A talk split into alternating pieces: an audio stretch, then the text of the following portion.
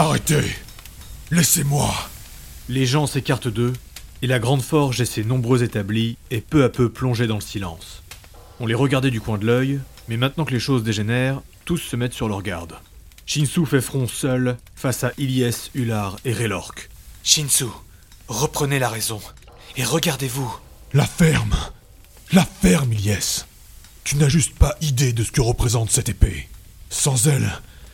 Sans elle, je... Vous n'avez pas besoin d'elle, Shinsu. Si, justement, j'ai besoin d'elle. C'est ce qu'elle veut vous faire croire. Shinsu, vous n'avez... Non, je sais ce qu'elle est. Ne me prenez pas pour un demeuré. Je sais ce que je suis devenu à cause d'elle. Mais c'est... C'est... Shinsu lutte désespérément pour exprimer ce qu'il a au fond de lui. Autour d'eux, les gens restent immobiles. Ils écoutent silencieux l'intense discussion. C'est tout ce qui me reste. C'est tout ce qui me reste de mon lien avec Gala. Ilyès ne s'attendait pas à cette raison. Je dois la forger. Je dois la ramener. Je dois retrouver mon lien avec elle, avec lui. Je serai plus fort, je, je gagnerai. Je dois gagner. Je dois devenir plus fort. Contre toute attente, Shinsu se met à pleurer. Et Ilyès est encore plus décontenancé. J'ai rien pu faire, Ilyès. Et il est mort. Je l'ai abandonné. Et c'était mon frère. Et maintenant, je sais pourquoi. Je sais pourquoi nous avions ce lien. Pourquoi lui et moi, pourquoi... Pourquoi moi et Tina. Et Tina, elle n'a plus que Kim. Et Rook. On a perdu Rook. Shinsu tombe à genoux. Il ne s'est pas reposé depuis la bataille navale. Il ne s'est même pas changé. Il est dans un état d'épuisement terrifiant. J'ai tout perdu. Ular met un genou au sol et pose une main sur l'une de ses épaules. Eh bien non, mon ami. Vous nous avez nous. Les yeux de Relork s'embuent de larmes et Ilyès sourit. Shinsu relève le visage et les yeux dans les yeux, Ular continue. Qu'est-ce qu'on peut faire pour t'aider ? C'est une sacrée somme que vous me demandez là. Pensif, Audini des Magnifiques s'enfonce dans son siège. Hular, Ilyès et Relork sont installés en face de lui. Sa chambre est incroyable. C'est en réalité deux chambres de première classe qui ont été réunies. Les deux cheminées sont allumées et des aménagements particuliers ont été faits pour installer tous ces tableaux. Hular reconnaît d'ailleurs celui du grand kraken qu'ils ont affronté. Ce n'est qu'un rapide calcul, mon cher. C'est peut-être moins. Reprend Hular, très diplomate. Nous devons encore nous informer auprès des guildes de rubis et de saphir. Mais eux, ils n'auront que des matières premières, donc ça devrait coûter moins cher. Rajoute Ilyès. Et vous avez rien en stock, question objet magique, vous ?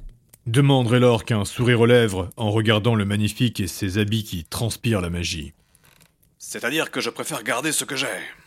Mais pour l'argent... Euh... Ah, ce n'était pas convenu dans notre accord avec Granite. Ilyès et Hular s'apprêtent à répondre, mais Audini enchaîne avec un sourire. Mais on pourrait trouver un arrangement. Le trio est soudainement dubitatif et silencieux.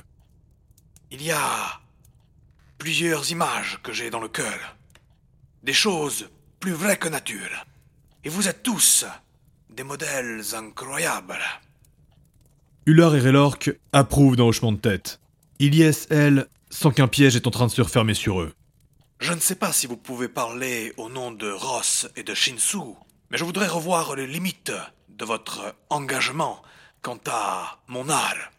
Audini s'interrompt et reste songeur. Avant mon départ, j'ai rêvé.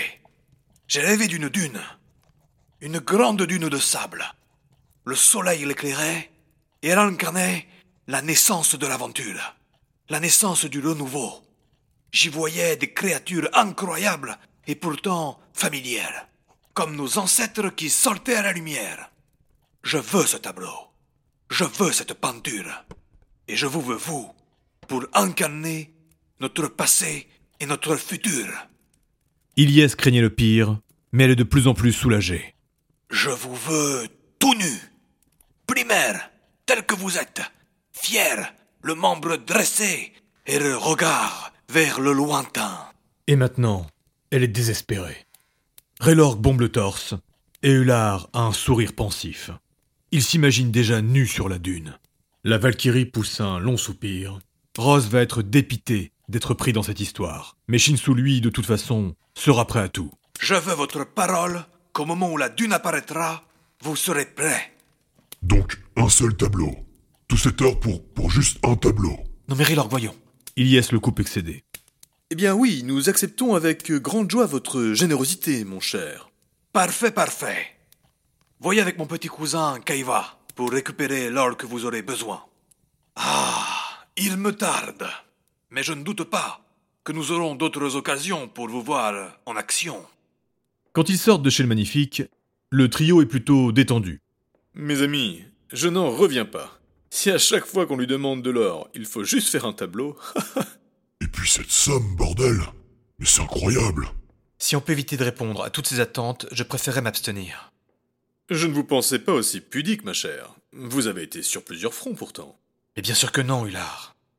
C'est juste que c'est... c'est gênant. C'est inconfortable d'être peint dans ce genre de... lubie. C'est malsain. Mais non, voyons, c'est de l'art. Une bonne chose de faite, en tout cas. Je vais continuer ma recherche d'objets magiques. On m'a dit qu'Ivoire aurait des babioles qui pourraient nous intéresser. C'est un véritable gâchis. Pense Ular à voix haute. Et on ne sait même pas si ça va marcher. Vu la quantité de magie et ce qu'on peut percevoir du reste de l'épée, moi j'y crois. Et puis Shinsu, c'est pas un petit forgeron. Il est vrai que son lien avec l'arme pourrait l'aider à la ramener. Mais il faudra être présent quand il approchera de la fin. Ilyès regarde par un des hublots. Le soleil est déjà couché, et c'est l'obscurité la plus totale à l'extérieur. Le couloir dans lequel ils se trouvent est éclairé par des centaines de bougies, et un jeune kobold passe à côté d'eux pour remplacer celles qui sont éteintes. Allez vous reposer. Nous devons dormir. Cette nuit, il faudra être prêt pour le rituel. À ces mots, les sourires de Relork et Dular se dissipent. Il est déjà tard, Ilyès. Ça nous laissera que quelques heures de repos. Est-ce que tu penses que c'est nécessaire? Oui. Il faut se reposer autant que possible. On ne sait pas ce qui va se passer et ce qu'ils vont découvrir. Elle tourne son regard vers Relork. Et toi, Relork, ça va aller? J'avoue que j'ai rarement vécu une journée... comme ça. Une journée de héros? Non, une journée... Euh, aussi intense. Dites-vous qu'au moins, pour Shinsu, nous avons un début de solution. Essayons de régler les problèmes un à la fois. Allez vous reposer... et évitez d'ancrer de nouveau d'ici là. Ilyès est presque en train de sourire quand elle leur dit ça en s'éloignant. Est-ce que tu as honte? Est-ce que tu as honte de ce que tu es? Réponds. Il est oppressé. Il sent un regard plein de haine posé sur lui. Une colère terrible qui l'accable. Réponds-moi, espèce de lâche. Il va pour invoquer, mais l'intensité de la pression l'écrase littéralement. Encore de la magie? Elle, elle, toujours elle. Tu es un berserker. Tu es l'un de mes élus. Alors arrête, arrête avec cette foutue magie. J'ai trop longtemps accepté cette connivence. C'en est trop. Elle m'a pris mon premier sang. Elle m'a pris tes premières âmes. Je refuse à jamais que tu utilises sa magie. Relork, Relork, arrête, Relork. Une note, une note douce et mélodieuse, et la rage destructrice de Relork s'arrête. Sa respiration est encore très forte. Il est dans sa chambre. Il a les deux pieds de son lit dans les mains. Il les a arrachés au sommier. Sa chambre est ravagée. Il est nu. Au milieu des décombres, Hular vient de rentrer de force, et il finit son chant apaisant. Le Skald est à la fois surpris et amusé. Après tout, Relork est un berserker, mais il n'avait jamais vu son ami céder à sa rage au beau milieu de la nuit. Rappelle-moi de prendre mes précautions quand je partagerai ma tente avec toi. Oh merde, c'est...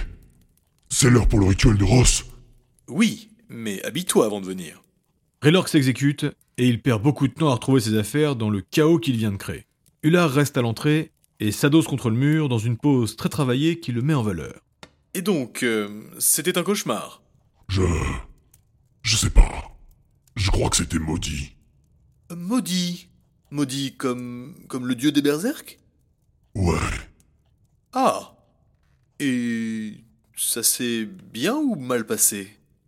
Je crois qu'il n'est pas satisfait de... Soudain, Relork s'arrête. Il se redresse, il incante, et il claque des doigts. Rien ne se passe. Éberlué, il fixe intensément ses mains. Oh bordel. Il claque à nouveau. Rien ne se passe. Oh non. Il se tourne vers son ami, et Hular commence à comprendre. Relork est ahuri. Pas un mot. Tu dis rien à personne. Et on s'occupe de ça plus tard. Relork et Ular arrivent les derniers dans la grande salle. C'est le lieu d'entraînement des maisons combattantes de Midgar, un lieu pour combattre, mais aussi un lieu de culte. Pour l'occasion, il a complètement été décoré avec les couleurs du dieu Thor, et un regroupement de prêtres et de chamans, mais aussi de chercheurs, est concentré au centre de la grande salle. De nombreux curieux sont venus s'installer aux extrémités. La pièce n'est pas bondée, mais il y a au moins une cinquantaine de personnes présentes.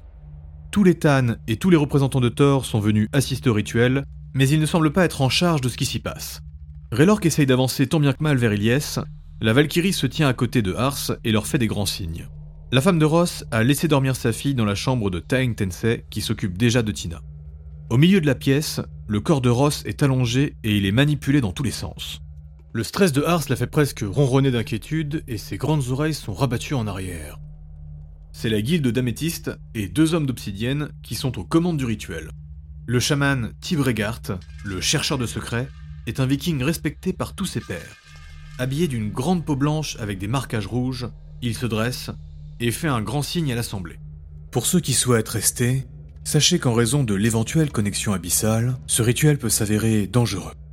Quoi qu'il en soit, si vous voulez assister au rituel et à nos recherches quant à Rossiassonkak de Granite, je vous demande à tous le plus grand silence, et si possible, d'éviter de bouger. Je vous conseille donc de tous vous asseoir. Quelques personnes quittent la pièce et tous les autres s'assoient au sol. Les pierres étoilées sont au plus proche du rituel et ils encadrent avec bienveillance la pauvre femme de Ross. Les prêtres commencent à psalmodier, les chercheurs sont concentrés, quelques combattants sont prêts à agir au cas où, notamment les hommes d'obsidienne, il faut dire qu'ils sont spécialisés contre les démons. La tension monte peu à peu et Hular, après cette journée terrible et malgré ses quelques heures de repos, s'endort. On peut quand même convenir que ce n'était pas très intéressant à regarder, les prêtres n'étant pas les meilleurs pour ce qui est de tenir un public en haleine. Relork se lève, Hular se fait réveiller par le mouvement du corps massif. Le Boscald était en train de baver, il s'essuie précipitamment et se lève en même temps. La salle s'est vidée de moitié, Hular ne sait pas quelle heure il est, mais ça doit faire un bon moment qu'il dort. Le groupe des prêtres et des chamans parle entre eux, il y a plusieurs échanges, mais ils semblent vite se mettre d'accord. Les différents intervenants se regroupent autour des pierres étoilées. Tibregart, le chaman, a déjà un sourire aux lèvres. Et ils commencent ainsi leurs explications. Et là, les pierres étoilées n'en croient pas leurs oreilles. Ross est dans les cieux. Le monde des dieux. Voilà ce qu'ils ont ressenti. Ce n'est pas les ténèbres et l'obscurité. Ce n'est pas l'horreur des abysses. Mais le territoire des dieux. Et certainement celui de Thor. Avec le rituel, ils ont pu ressentir le flux magique et il est composé de foudre. Ars pleure, Ilyès la prend dans ses bras, Relork rit aux éclats. Ha ha ha, incroyable. Un Frostalf avec de grandes lunettes s'avance. Nous pensons qu'il a été protégé par le grand Thor en personne. Un troll en armure de Tan explique. S'il ne revient pas, c'est que son âme est retenue là-haut. Tibregart rajoute, ou alors c'est qu'il ne peut pas rentrer. Après cet intense moment de soulagement, Ilyès s'avance. Et qu'est-ce que nous pouvons faire pour l'aider à revenir ? Le grand chaman continue son explication sous les regards d'approbation. Les choses dépendent surtout de lui, mais nous pouvons l'aider à revenir ici. Un cercle de runes fait par des tannes pourrait l'aider à se repérer. Et il faudra installer tout ça au plus haut du Léviathan. En attendant, il faudra prendre soin du corps. S'il est trop long, il risque de revenir dans une enveloppe fragilisée. L'hydratation est la clé. Et je vais demander de l'aide pour qu'on l'alimente en l'infusant. Merci. Merci à tous. Merci infiniment. Oui, merci pour tout. Nous pouvons dire que Granite nous revaudra cela. Bien entendu, cher Améthyste. Pour Améthyste, c'est certes un acte patriotique que d'aider un Midgardien, mais ici, c'est aussi un choix stratégique. Ils savent pertinemment qu'avoir des alliés aussi puissants que des membres de Granite, ce sera un véritable avantage dans ce nouveau monde. Le peu qui reste de la nuit sera dédié à s'occuper de Ross. Relork aidera à monter l'hôtel et Ular, lui, se chargera des babioles. Les hommes d'Améthyste, eux, aideront les Tan à dessiner les runes. Ilyès, elle, va s'occuper de demander la permission aux instances dirigeantes. On lui accordera, moyennant quelques arrangements, et ils auront la permission de déposer le Valkyne sur son hôtel à l'arrière du paquebot. Une fois que tout est installé et que le soleil se lève, le groupe reste un instant à regarder le corps de Ross. Vous pensez qu'il fout quoi là-haut ? Je ne sais pas, mais ça m'étonne et ça m'inquiète qu'il mette autant de temps. Je sais à quel point Ars et sa fille comptent pour lui. Hular se racle la gorge. Je ne suis pas un expert en la matière, mais il paraît que dans le monde des dieux, l'écoulement du temps est différent du nôtre. Hular Valoem n'est peut-être pas un expert, certes, mais ce dernier est l'un des rares à avoir marché sur les terres des dieux. Ses yeux dévorent de jalousie le Valkyne, et Ilyès le remarque. D'après les rapports que j'ai eus, Hular, il semblerait que vous-même êtes allé... Bon, c'est pas tout ça, mais moi je vais dormir. Ce midi, j'ai violoncelle avec mes élèves. Mais t'avais pas annulé justement pour qu'on mange un... La la la la la la... Mais, mais vous, Relork, c'est quoi toutes ces estafilades ? Vous avez pourtant été soigné après la bataille. Ilyès le remarque seulement maintenant, mais Relork est dans un très sale état. Mais, vous vous étiez lavé pourtant, Relork ? Il s'est passé quoi ? Je vous avais dit d'aller dormir avant le rituel. Bon, c'est pas tout ça, mais il fait frisquer dehors, euh, je rentre. Et puis demain... Euh... Ilyès décontenancé comprend bien son manège très grossier. Et puis demain quoi ? La la la la la la. Elle sait pertinemment qu'il se moque d'elle, mais l'un des deux le fait mieux que l'autre.